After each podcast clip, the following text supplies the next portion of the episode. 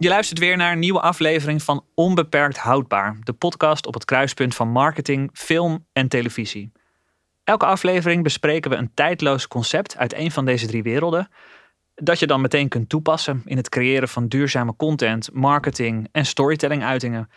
Mijn naam is Kenneth Stamp en met mij, zoals altijd, is mijn co-host Carlijn Posma. Carlijn, hoe gaat het? Ja, goed. Ik, ik leer ontzettend veel uh, van uh, de voorbereidingen en van uh, gewoon de podcast zelf. Dus Leuk hè? ik word heel blij. Het werkt al. Ja, ja ik, heb, ik heb precies hetzelfde. En, maar daar gaat deze aflevering ook, ook aan bijdragen. Tenminste, voor mij al in de, in de research fase, bij het maken van het draaiboek, heb ik um, ontzettend veel dingen geleerd over een onderwerp waarvan ik dacht dat ik er al best wel veel van, van wist. Um, maar aan jou de eer om hem te introduceren. Waar gaan we het in deze aflevering over hebben?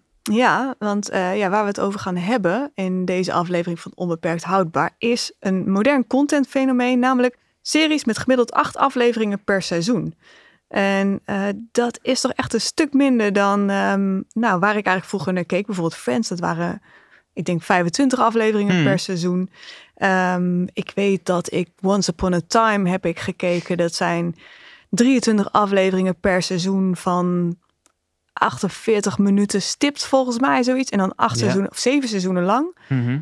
En dan heb ik het nog niet eens over Supernatural. Oh ja. Heel veel in gekeken. plotwisseling na plotwisseling. Hartstikke leuk. Maar um, dit hele fenomeen van die acht afleveringen, daar is jou iets over opgevallen. Klopt dat? Ja, uh, dat klopt. Uh, uh, het is echt iets, uh, iets van het streaming-tijdperk, namelijk die, die acht afleveringen. Want de voorbeelden die jij net noemde, zo, zo heb ik er ook nog wel een aantal. Series die um, ja, tussen aanhalingstekens vroeger werden gemaakt, voor het, het, voordat Netflix eigenlijk introduceerde dat we met z'n allen series on demand konden gaan kijken. Die, die waren een stuk langer en, en daar ben ik me in gaan verdiepen. Ik, het viel mij op dat er in, in de series die ik kijk, en ik heb abonnementen op elke streamingdienst die, die je maar kunt bedenken. Ik ben echt uh, de ultieme doelgroep voor al die, uh, al die fijn, bedrijven. Hè? Het is echt heel fijn. En ook wel een enorme uh, zwart gat voor je tijd. Maar wat, wat me daardoor onder andere dus opviel, is dat er dus steeds meer series worden gemaakt die gemiddeld acht afleveringen per seizoen hebben. Of series van acht afleveringen die daarna ophouden, van die miniseries. Um, dus ik ben benieuwd, voordat we uh, erin duiken hoe dat komt en, uh, en, en wat daar de voordelen van, van kunnen zijn. Um, wat is eigenlijk jouw favoriete serie? Welke kun je keer op keer weer kijken? Ook keer op keer kijken. Um, ja, dat is het altijd dan een favoriete serie. Want ik ben elke keer als ik in een serie duik, dan heb ik een nieuwe favoriete serie. Oh ja. Maar ik moet zeggen, ik ben wel echt mega meegesleurd in uh, Broadchurch voor bijvoorbeeld. Uh, Queen's Gambit, Mhm. mm -hmm. ook een van mijn favorieten. Ja, en, en Firefly Lane. Oh ja. Ik vind die heerlijk. Oh, ja, ja, die is oh, heel goed. Ja, Sarah Jessica ja? Parker. Ja, Sex in the City. Dat is eigenlijk heel grappig, maar die keek ik natuurlijk vroeger al. Mhm. Mm -hmm. um, en ze hebben natuurlijk een... Uh, ja, reboot gedaan, ja. Hè? ja. En het was heel fijn. Als je dan zelf ouder bent geworden, dat je dan die karakters, die zijn dan 55. Nee, zover ben ik gelukkig dan nog net weer niet. Maar uh -huh. dus je denkt, oh, er is nog een leven. Ja. Zo fijn, zo'n serie. Dus Misschien ja, is het de favoriete serie, maar leuk. Misschien confronterend, maar maakte zij in die reboot seizoen, in dat reboot seizoen, maakte zij niet ook een podcast? Ja, dat klopt. Als een soort ja. van uh, ja. haar uh, volgende stap. Ja. Oké. Ja, ja. Uh, nou ja, je, je noemt zo'n uh, zo'n Sex and the City reboot. Um, en zo zijn er nog wel meer. Ja, bijvoorbeeld, dat is volgens mij is dat met, met de Queen's Gambit ook, ook zo. Al dat soort nieuwe series in dit tijdperk van streaming en on-demand content, die worden steeds vaker rond de af, acht afleveringen lang per seizoen. Uh, niet meer 15 of 20 of zelfs veel meer, zoals dat, ja, noem het uh, pre-streaming het geval was. En, en ja, het, ik, ik, was benieuwd waarom dat is. Of daar meer redenen achter zitten dan alleen maar um, budgettaire en, en bedrijfstechnische redenen. Dus daar ben ik ingedoken. Um, ik ben benieuwd, ik was benieuwd wat de voordelen voor de streamingsdiensten zijn. Laten we daar beginnen. Maar ook uh, voor de makers van de series. Dus voor de schrijvers, de, de showrunners, een belangrijk begrip in, in serieland. Maar ook voor, voor de acteurs bijvoorbeeld, die zich kunnen committeren aan, uh, aan zo'n achtdelige serie. Maar ook voor ons als kijkers. En het allerbelangrijkste natuurlijk voor, voor deze podcast, voor onze luisteraars. Wat kan ik als marketeer morgen al in mijn werk toepassen om ook de voordelen van zo'n acht afleveringen mindset te ervaren? Juist, ja. En dat gaan we allemaal bespreken in deze nieuwe aflevering van Onbeperkt Houdbaar. Maar first things first, waar komt de serie met rond de acht afleveringen vandaan? En waarom zie je die vandaag eigenlijk veel meer dan langere series? Ja, dat is de vraag. Hoe komt het? Waar komen ze vandaan? Het, het valt inderdaad op als je kijkt naar series die over de afgelopen vijf jaar zijn verschenen. Ehm, Little Fires Everywhere bijvoorbeeld, acht afleveringen. The Night Of van HBO, acht afleveringen. The White Lotus, een van mijn favoriete series, zeven afleveringen.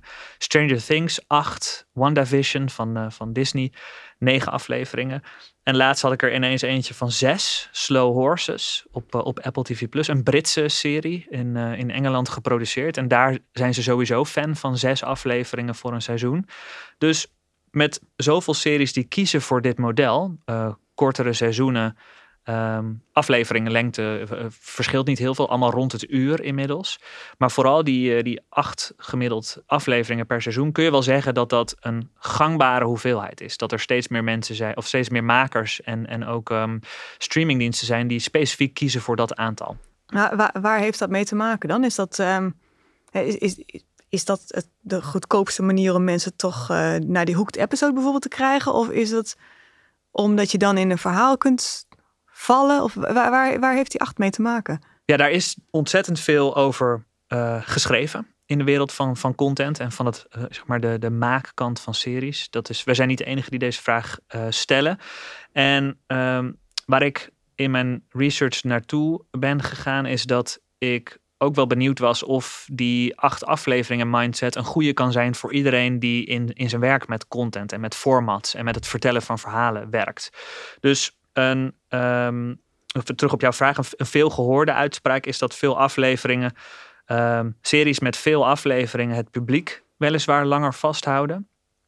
Uh, want je, ja, you're in it for the long haul, zeg maar. Maar minder afleveringen, die kunnen vaak weer leiden tot een hogere kwaliteit. En daar is vooral HBO echt uh, meester in. Um, die, die echt het gouden tijdperk van series hebben aangekondigd toen ze met de Sopranos kwamen. Ik moest even opzoeken hoe dat ook alweer met de Sopranos zat. Maar die hebben... Um, die zijn begonnen met een korter eerste seizoen, geloof ik. En die zitten op rond de tien afleveringen per seizoen. Net als, uh, als Breaking Bad bijvoorbeeld, die ook gezien wordt als echt een, uh, een soort startschot van prestige tv. Um, acht afleveringen lijkt hierin de perfecte balans, als we seriemakers mogen geloven althans. Dus de belangrijkste reden hiervoor, en dat is een beetje een saaie, maar dat is de verandering van het businessmodel. Dus van het verdienen aan het produceren van, van series en van televisiecontent de business van het distribueren van content is in de afgelopen jaren, dus eigenlijk sinds de introductie van Netflix als streamingdienst in 2007, behoorlijk veranderd.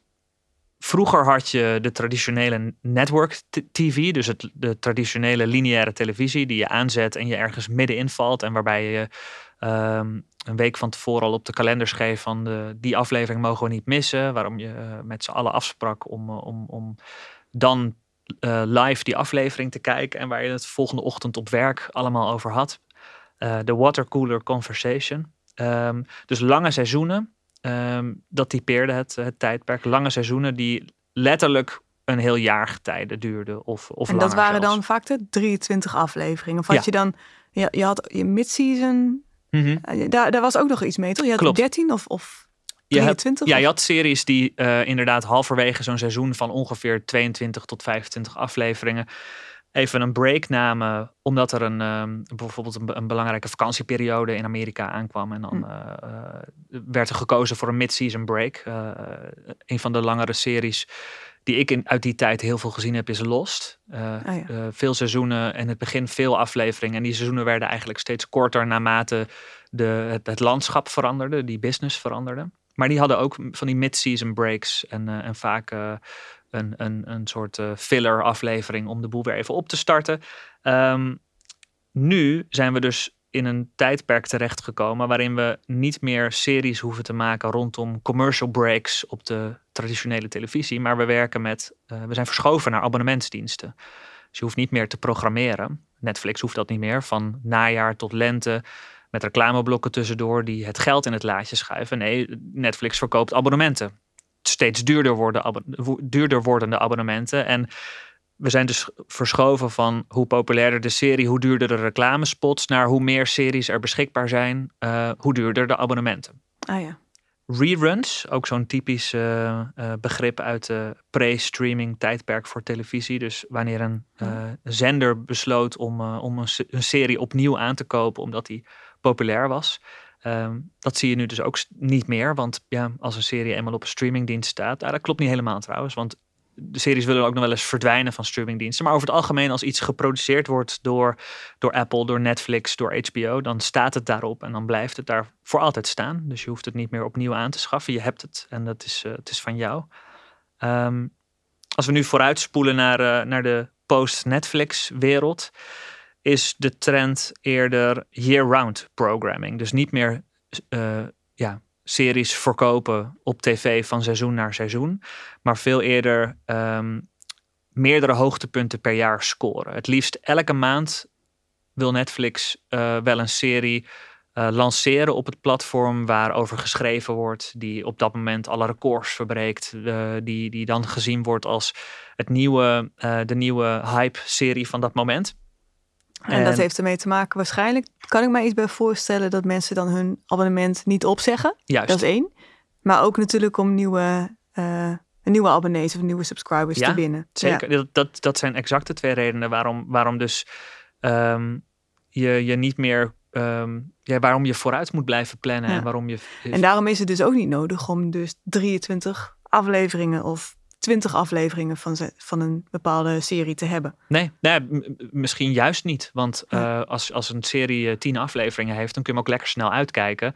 En dan is er volgende week weer een nieuwe serie waar je, ja. uh, of volgende maand eigenlijk weer een nieuwe serie, waardoor je je abonnement nog een maand moet door laten lopen. Ja. Op die manier wordt er nu gedacht over het.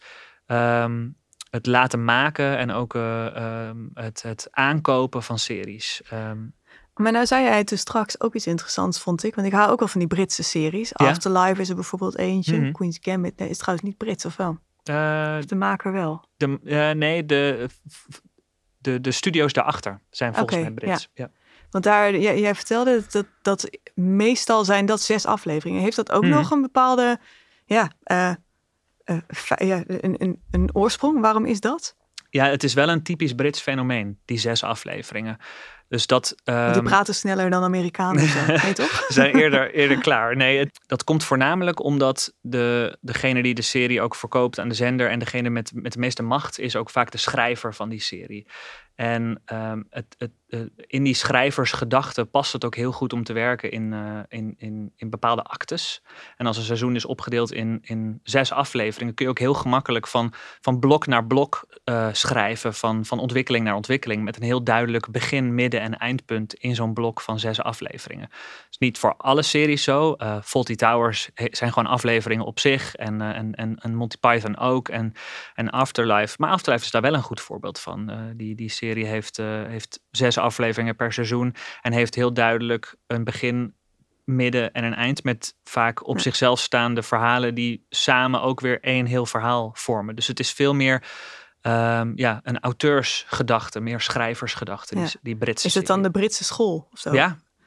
of is het wel van oorsprong ook voor de lineaire tv in Engeland? Ja, en het is, ja, dat klopt. Het is echt een linie. Het is daar begonnen. Ja. Maar het leuke daarvan is weer dat het, zich, dat het eigenlijk meegegaan is in het streaming tijdperk. En dat als ja. er nu een Britse serie wordt gemaakt, dat, het, dat die vaak ook nog zes afleveringen is. Ja, ja dat is een, een leuk fenomeen, waardoor ik ook altijd wel een Britse serie herken. Als, ik, als ik zie dat iets zes afleveringen is, dan is de kans groot dat hij door de BBC is geproduceerd, bijvoorbeeld. Dat grappig, ja. Um, over het algemeen kun je ook zeggen dat, uh, dat series steeds duurder worden om te maken. Er worden ook veel meer series gemaakt in dit tijdperk, want het, het uh, content-eigenaarschap wordt heel belangrijk. Iedere streamingdienst wil dat jij daar abonnee, uh, abonnee wordt. En die moet jou dus ook trekken met series die er goed uitzien en die je nergens anders kunt kijken dan daar. Um, daar ja, ook dus daardoor, originals. Originals, original content. En um, omdat dat zo'n belangrijk onderdeel is van de strategie van een streamingdienst, wordt het ook financieel gezien steeds logischer om kortere series te maken. Want ja, ja. minder aflevering is, minder budgetten, minder hoge budgetten en dus goedkopere shows. Ja. En qua verspreiding, want dat, dat varieert ook nog wel. Hè? Netflix begon natuurlijk ooit en ik kan me herinneren dat dat. Uh, Dat is natuurlijk Kevin Spacey met ehm, Mhm. House of Cards. House of Cards. En hij had volgens mij 13 afleveringen gemaakt. Mhm. En zijn enige, ehm, of zijn eis was, ze gaan alle 13 tegelijk online. Oh ja, ja, En ik ga geen pilot maken, gewoon 13. ja. En daar zijn ze toen mee gestart. Maar dat zie je nu ook eigenlijk weer veranderen. Hè? Dat we niet meer de hele serie in één keer online eh, krijgen, maar klopt. een paar tegelijk, misschien één. En dan elke week een, een vervolg. Die, ehm, Marketing-wise wel interessant natuurlijk. he- ja, heel interessant. Een, een, een, echt een, een verschuiving van het binge-model naar het toch elke week weer de, de headlines pakken. En, en eigenlijk terug naar de tijd van, de, van dat eh, gesprek in het, in, het, eh, eh, in het koffiehoekje op, op kantoor. Ja. Heb jij hem gezien, de Ja. aflevering van gisteren? Urgentie creëren eigenlijk. Ja. Urgentie creëren. Daar zit een, een, een, een interessante. Zo grappige urgentie creëren met evergreen content. Ja, ja, dat is eigenlijk het onderwerp. Ja, ja precies. Met, met content die, ja, die, die weliswaar daar wordt, wordt uitgezonden en, en gecreëerd is om op, op een moment uit te komen, maar daarna tot in het oneindige opnieuw gekeken kan worden. Oké, Carlijn, we weten nu dus waarom er steeds meer series van rond de acht afleveringen gemaakt worden. Maar wat maakt het, dit vond ik echt een, een goede vraag voor jou, wat maakt het denken in seizoenen en ook het denken in behapbare afleveringen nou zo typisch onbeperkt houdbaar? Ja, nee, dit, dit is eigenlijk dit, is, dit, is, dit is een hele mooie les, vind ik altijd, voor, eh, voor marketeers en contentmakers. Ehm, het, ik begon natuurlijk eh, eh, het hele verhaal vaak met denk als een filmmaker, als een seriemaker. Maar misschien moeten we er wel naartoe dat je moet denken als een streaming service. Oké, Als merk of als maker van content. En dat wil zeggen, ehm, en je, je moet, daar hebben we deze af- aflevering ook uitgebreid over gehad. eh, je moet ervoor zorgen dat het publiek opnieuw bij jou komt om de volgende aflevering te halen. dat Ja, ze dus je wilt ze betrokken, je wilt ze blijven betrekken bij, eh, ja, bij jouw verhaal. Mhm. En dat doe je dus niet met één aflevering. Dat is al, dat is, dat is, dat is al één ding. Dus waarom denken in seizoenen? Ik denk dat het sowieso heel handig is om ehm, intern alleen al, hè, om met de mensen waarmee je werkt, ehm, eh, het, het te categoriseren naar seizoenen en daarbinnen afleveringen. Ja, En daar kun je de rode draad in, in eh, neerzetten. En, en, en probeer daar dan echt eh, van de ene aflevering naar de volgende te verwijzen en weer terug. En ja, hoeveel het er moeten zijn, ik denk dat dat niet eens zo heel veel uitmaakt. Het gaat, ik denk dat we wel heel veel eh, uit deze aflevering hebben kunnen halen van waarom is dat nou zo? Hè? Op, een, op een bepaald moment zijn, eh, is het publiek hoekt aan Mhm. een serie. Hè? Dus dan wil je doorkijken tot het einde. dan ben je aan boord. Dan wil je niet meer terug. Ja, en dat is natuurlijk vaak wel. Dat, dat, dat is iets makkelijker voor entertainment, voor, ehm, ja, voor, voor, voor fictie bijvoorbeeld. Ja. Tegelijkertijd denk ik wel dat het een hele mooie inspiratiebron kan zijn voor merken. Ja, En dus dat je er toch voor zorgt dat je iets hebt waardoor mensen terugkeren. Het, het is ook handig voor mensen intern dat je gewoon eh, bouwt aan je seizoen Mhm. waarbinnen afleveringen zijn. Dat, is, dat geeft structuur, dat geeft houvast, maar het geeft ook vooraf al inzicht in de, de grote rode draad in je verhaallijn die je moet gaan maken. Ja, en wat waar jij gaan we eigenlijk zei, en die, die, die zes afleveringen, ik zou wel eens willen weten hoe zo'n ehm, zo'n script, eh, zo- ja, zo'n maker van zo'n Britse serie, wat zijn die hapklare brokken? Waar, waar moeten we naar kijken? Waar moeten we aan voldoen in onze content? Hoe kunnen we eh, de, eigenlijk dat karakter opbouwen? Want dat is natuurlijk bij de Queen's Gambit zie je dat heel goed. Hè? Dat, dat, daar weet ik toevallig van dat ze daar ooit ehm, het oorspronkelijke plan was om er een film van te maken. Oh ja, En daar hebben ze toch uiteindelijk voor gekozen om een miniserie te maken van zes afleveringen. Ja. Nou, eh, dat, daarmee, dat hebben ze gedaan omdat eh, het hoofdpersonage veel meer ruimte kreeg om zich te ontwikkelen. ja. En ik denk dat we ook, dat, ja, daar moeten we eh, de inspiratie vandaan halen. Want dat kan ook voor merkcontent. Waarom zou je alles in één aflevering gaan weggeven? Waarom stretch je dat niet naar meerdere afleveringen? Mhm. Hè, waardoor je het publiek kunt vasthouden. Hoef je ook niet allemaal in één keer weg te geven. Nee. En ja, of het er dan 23 moeten zijn, dat is. Dat, is, dat, dat, dat, dat hoeft natuurlijk helemaal niet. Dat hangt van je, van je hele kalender af. Maar misschien is het wel fijn als je hem een beetje ehm, rond kunt maken in die 6 tot 8. En laten we dan vooral kijken naar hoe doen ze dat? Hoe doen ze dat in jouw wereld? Ja, precies. Hoe, eh, voorbeelden die echt goed werken.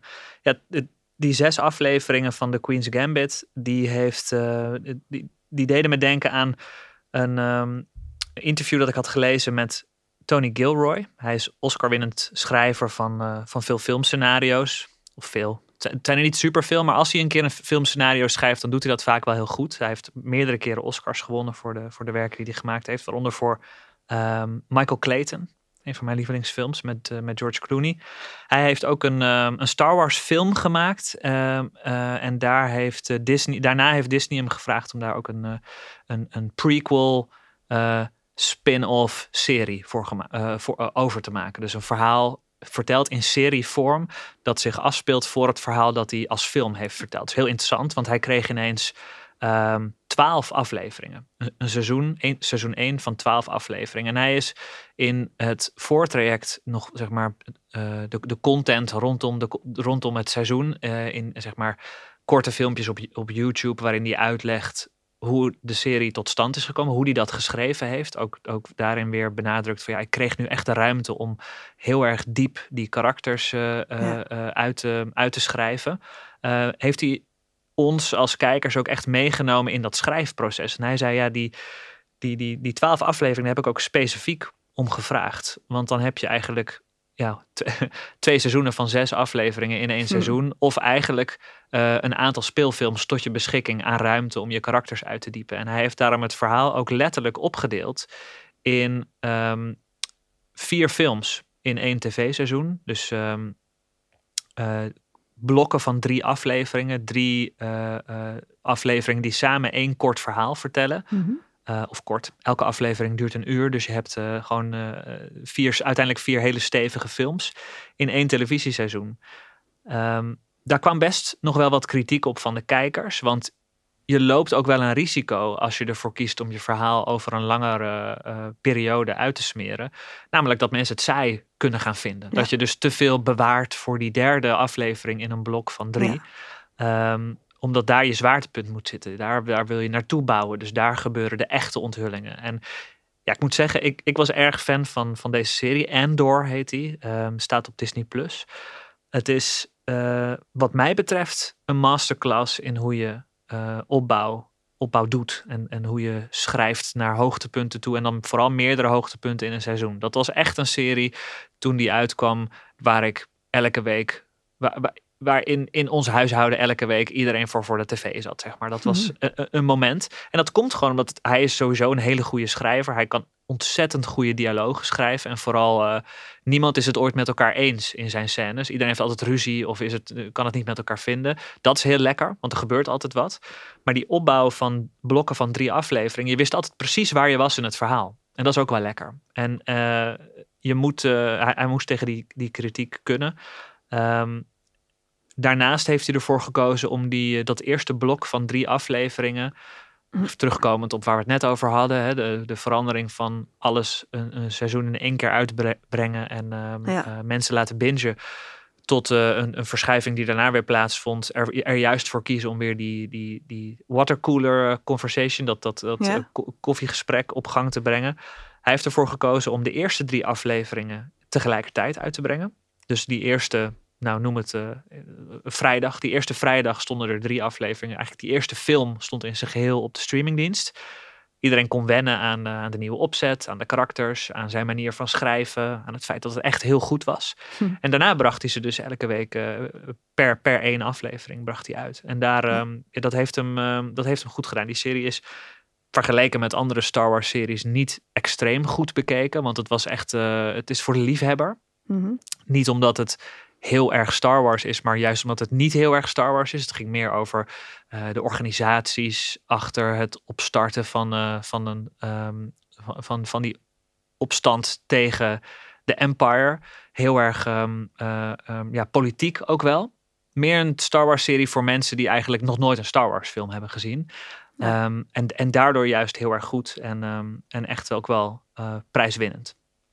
Oké, tijd voor een korte break. Als we terugkomen, zetten we op een rij wat een marketeer, formatschrijver, een storyteller morgen al in zijn of haar werk kan toepassen om ook in die acht afleveringen mindset te komen. Wist je dat Netflix een score bijhoudt van wanneer het publiek hooked is aan een serie? Netflix die meet de zogenaamde hooked episode. Dat is de aflevering van een serie waarna de meeste mensen doorbingen tot het einde van het seizoen. Voor het eerste seizoen van Stranger Things was dat al na aflevering 2. En voor Grey's Anatomy ook. Voor Narcos gebeurde dat na aflevering 3.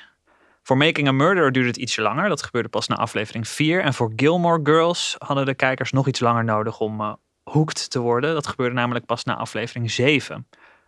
Leuk detail. Nederlanders die blijken nog sneller verslaafd te zijn. Namelijk gemiddeld één aflevering eerder dan het internationale gemiddelde.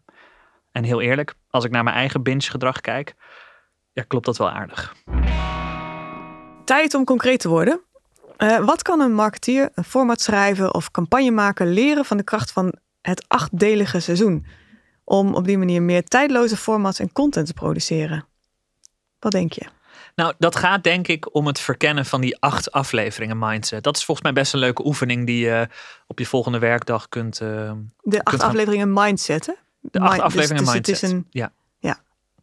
Het is iets waar je, ja, het is een andere manier van nadenken over de content die je maakt. Dus denk niet in één verhaal dat nu begint en uh, waarbij je, je lezer of luisteraar over tien minuten klaar is.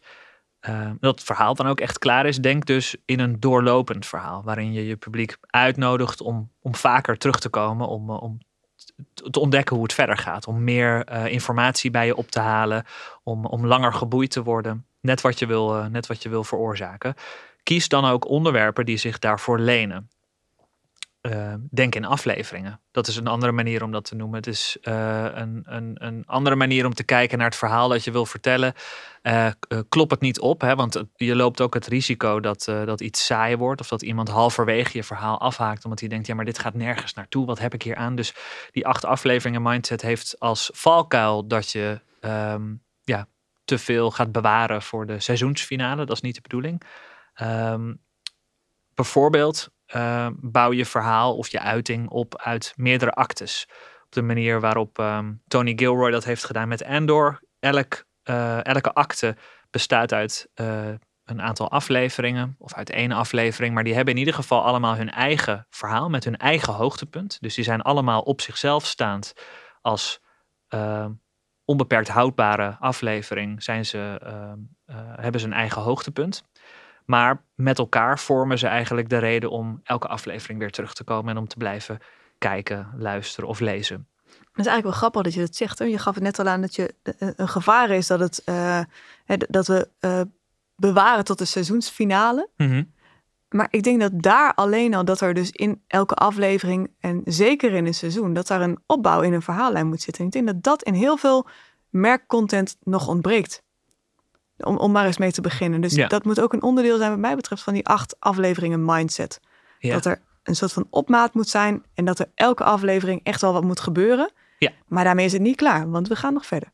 Ja, vergelijk het met je favoriete Netflix-serie, je favoriete streaming-serie. Um, de reden dat je doorbingt is omdat er ook in die aflevering iets gebeurt wat je, wat je vasthoudt, wat je boeit, waar je het uh, meteen over wil hebben.